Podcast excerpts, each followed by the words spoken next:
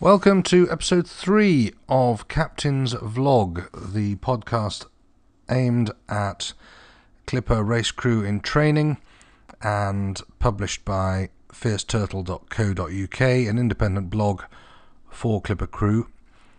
We are independent and have uh, no links or associations with the Clipper race, Clipper Ventures, or Clipper training. Um, so to get on from uh, from that a little bit of a disclaimer. Um, first of all, I thought we'd talk today about leg five pros and cons. I've done blogs on legs one to four pros and cons in the past, and I've been asked several times to continue with the remaining legs to give you an indication of what I felt personally were the pros and cons of each leg. So uh, I've decided to do the rest of these by podcast, primarily because it's easier for you to access and easier for me to deliver and publish. So please, uh, I hope this is um, useful. If you have any comments, then you can comment on the Anchor FM app. Just download that to your smartphone and you can um, send me a comment. Alternatively, you can comment on YouTube, where these are published on the Fierce Turtle YouTube channel. So um, feel free to interact and, and share your own views of Leg 5 as well. So, pros and cons. Well, first of all, leg five, where what does it normally cover? I mean, this does vary from race to race, but in large part, leg five is a race from the east coast of Australia, going north through um, Cyclone Alley, as it is um, rather worryingly called, um, through into the tropics and um, through the doldrums it is, as you might expect, primarily a very warm leg um, because it stays in the tropics for uh, most of the way across to um, China, which is the, sort of the Asian area is where it finishes on most uh, most races. It used to finish in Singapore, um, and in the past it stopped in other locations in that area. Uh, it's been Hong Kong and, and China various ports, and there are, as of the time of this podcast, now three important Chinese sponsors. So um, the idea that the race is not going to go to the east coast of China anytime soon is, is probably unlikely, but um, that's well above um, any sort of uh, information that I have personally. Um, it's a long race. It is traversing the um, Coral Sea uh, the Solomon Sea, uh, the South Pacific, uh, goes through the Sulu Sea and the Celebes Sea. I'm not sure how you pronounce it, but I've been there a couple of times. Into the South China Sea before it finishes um, normally um, in one of the Chinese ports. Now, um, that's a long old race. It's in a, a warm part of the world. Once you're through Cyclone Alley, which obviously has to be managed carefully by the uh, race committee, and so that, so to make sure that there's no building cyclones when the race leaves.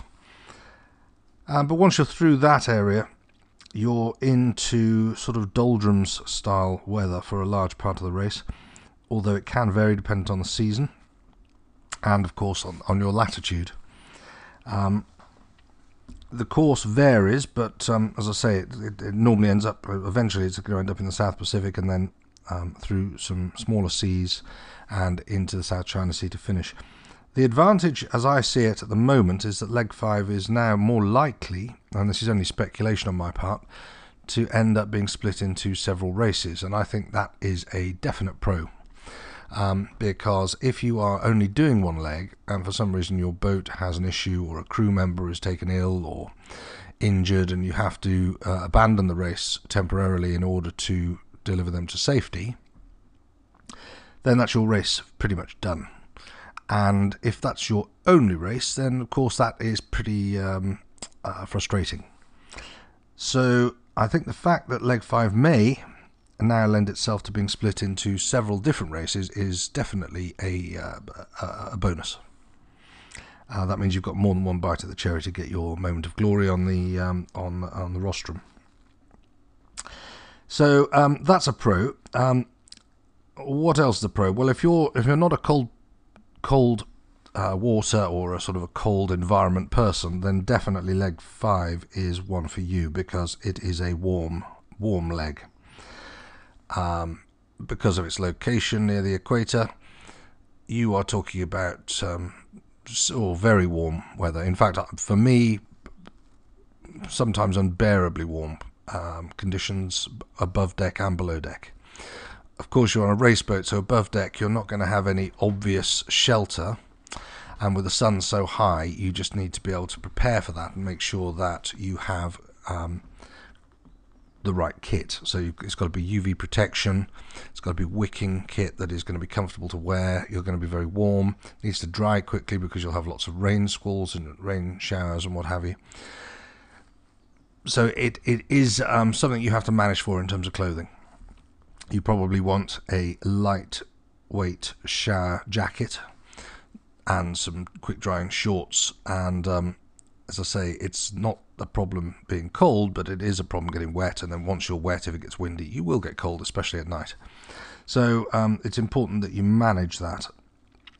Um, but it is warm, and therefore, uh, yeah, for some people that will be a real bonus. The the other thing, which is potentially a pro or a con, depending on what you're looking for out of the race, is that um, it's most likely that this is one of the races where you will see much less in the way of big seas um, you're not going to see the big following seas that you get in the Southern Ocean uh, when you're racing down in the roaring 40s. So, from that perspective, it's not quite as extreme. You don't get the same sort of surfs and boat speeds that you get in other oceans.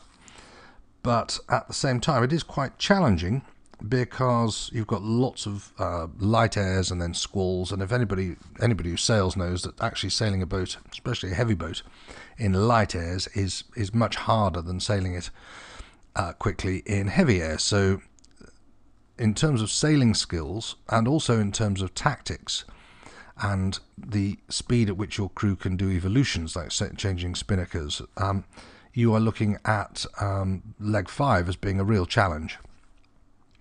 So it's definitely um, a challenging leg for that from a tactical perspective and also from a um, crew efficiency perspective.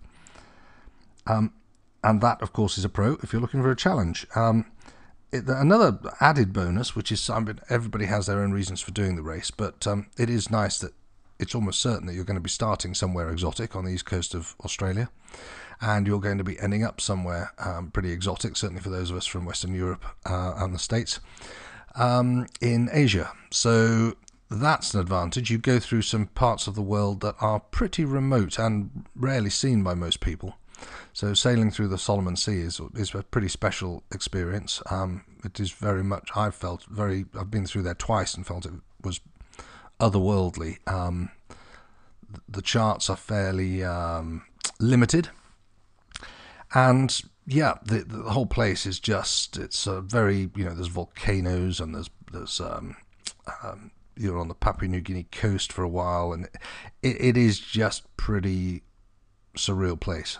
Uh, not a lot going on there, uh, and it's very beautiful. So that is uh, certainly an advantage, and um, you're probably going to end up um, finishing somewhere pretty exotic. You're also going to sail through some fairly well-known um, waters that are um, are um, well, if you listen to the press, teeming with pirates. Um, there is a piracy risk in South China Sea and in the Sulu and Celebes seas. Although, in my experience, the piracy risk is very much more driven towards large shipping. Um, it's a professional operation primarily driven by um, the desire to create or, or, or, gain other people's money. So, a well crewed yacht traveling within sight or VHF distance, perhaps, of other well crewed yachts is on balance less likely to find itself having a problem. There are ways of dealing with piracy um, threat, and uh, the Clipper Race have got quite a lot of experience of this. And as far as I'm aware, there's never been any issues with uh, that side of things. Um, it does add a little frisson to everything else, um, having to travel through these areas, but um, it's not in my experience anyway, it's nothing like sort of Somalia, which is very much more a um, both financially driven and politically driven, and of course all the other troubles in the world at the moment. It's a much scarier part of the world. So um, it, it, tends to be, I think, that piracy in most parts of that part of the world are driven almost like on water muggings rather than any um, more nefarious motives. So um, yeah, so that's a that's an element of the race, but it's not um, a significant one. It's cons, um, certainly for me anyway. I'm not really um, extreme heat. I don't really get on with very much, and um, you will experience extreme heat on leg five. It's very very warm um, below deck. The deck head tends to radiate the heat into the boat. Uh, you've got a lot of hot, sweaty people trying to sleep below during the day and in the evening, and it's very difficult to sleep. I found it almost impossible to sleep during the day. And that can mean that the boat, because it's under pressure with sail changes and all the other pressures that you have during a, a race and when you're traveling across an ocean, um, it can um, be, have quite an impact on crew. So if you have any weaknesses or friction, um, abrasive characters within your crew, then it is likely that um, the warm weather of leg five is going to highlight those issues. So it's very much something that crews on that race should be bearing in mind and just making sure that everybody just winds their neck in a little bit and is a bit more um, um, concerned about other people's well-being. Certainly on this leg. Um, you're not going to get the same sort of big surfs and surfing that you'd get in the Southern Ocean or the North Pacific. So if you're looking for that sort of thing, you're better to go to one of the um, higher latitude race, uh, races and um, it's relatively light airs. That is a pro and a con. It's challenging. You're going to be doing a lot of sail changes, and you're going to be probably using a lot of spinnaker and and um, um, changing spinnakers a lot when you can uh, to get the most out of them. So um, it's going to be challenging in that respect. And um, as I say, you're going to go through all sorts of different conditions dependent on what's actually happening. In in the 13-14 race, when I was on leg five, we actually ended up beating into 25 knots plus of wind for quite a long period of time, uh, which was quite unusual given where we were. Um, but um, that sort of thing can happen, of course. So, um, yeah, it, it, will definitely be a challenge, but for probably slightly different reasons than leg three or leg six, which are perhaps a little bit more high testosterone and um, for those that are seeking out huge waves and massive boat speeds. So that's pretty much it for leg five. Um, the only other thing I'd say about leg five, obviously, it's a long way to travel from Western Europe, so it's um, it's going to add expense if you're just doing one leg. And I know a lot of people actually add um, a few legs together so that they uh, end up coming back from Australia to the UK, which is great if you can do that, if you can afford the time and the money, um, because it means that you've done half a circumnavigation effectively. And uh, in mileage terms, probably done almost an entire circumnavigation of the um, radius of the globe. So it's um, it's quite nice to, to sort of tail end the race that way, and you then get to do other legs as well. So you see the whole gamut of different experiences.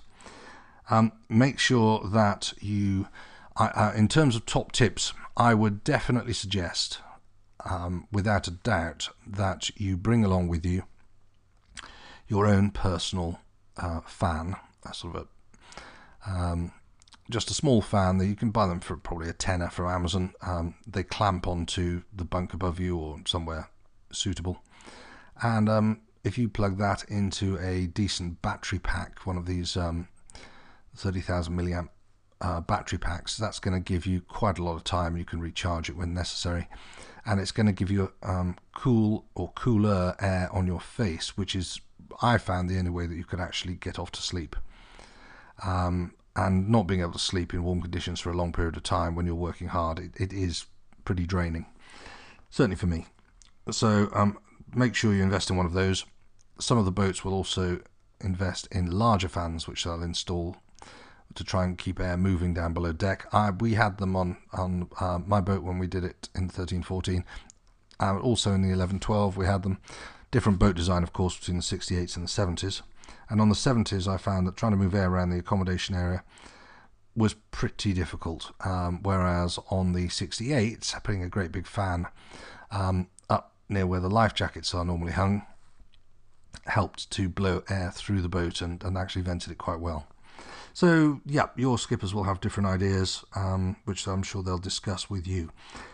Um, it's important that you keep as clean as possible um, it's going to be difficult because of obviously water may be well water will be in demand and it may be that you for some reason you have a problem with your water maker or something like that so if that happens you're not going to be able to wash with fresh water and washing with salt water unless you rinse afterwards with fresh, is just not feasible because it you just get all sticky and salty. So make sure that you um, get whenever you get the opportunity to wash, normally in rain squalls, make sure that if you're on deck that you get the opportunity to um, to strip down quickly and um, get a bit of soap out and have a wash.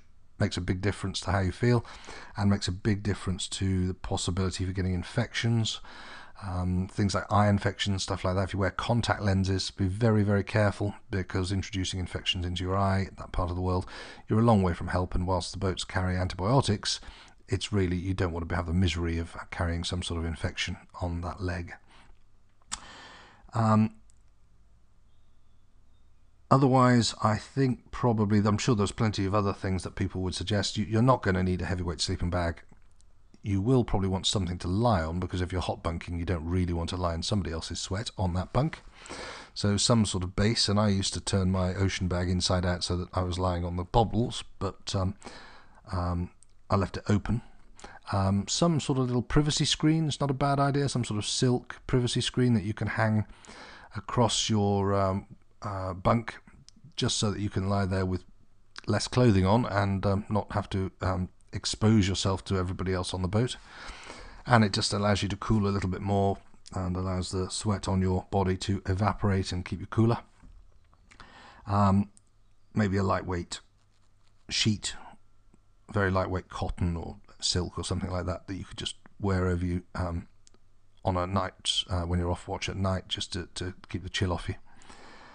Um, make sure you've got plenty of uh, UV protective clothing, so long armed wicking tops. Uh, make sure that um, you're thinking about the sun. The sun is very, very hot in that area, and um, you don't want to get sunstroke or sunburn or anything like that. So be thinking about that and um, uh, yeah, just direct your thoughts basically to the fact that you're probably going to end up with, with temperatures approaching 40 degrees centigrade down below deck uh, during the day, and so think about how you could best live and sleep and and generally exist in those temperatures. And when you're on deck, you're going to be in the blazing sun near the equator, so it's going to be very very warm, and you need to be well protected with a decent sun hat, probably two in case you lose one because otherwise you are going to be in big trouble without a hat in the, in that area.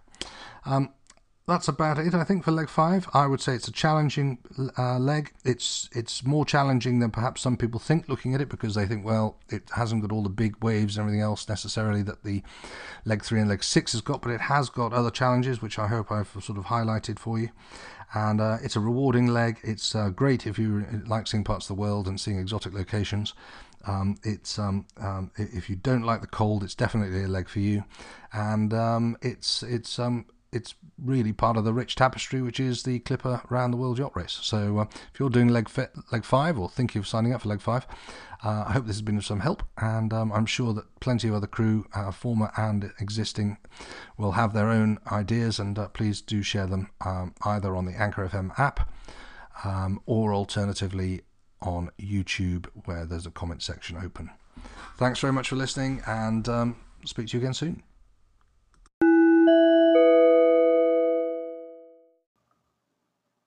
This podcast is entirely independent and in no way endorsed by the wonderful folks at the Clipper Round the World Yacht Race, Clipper Training, or Clipper Ventures.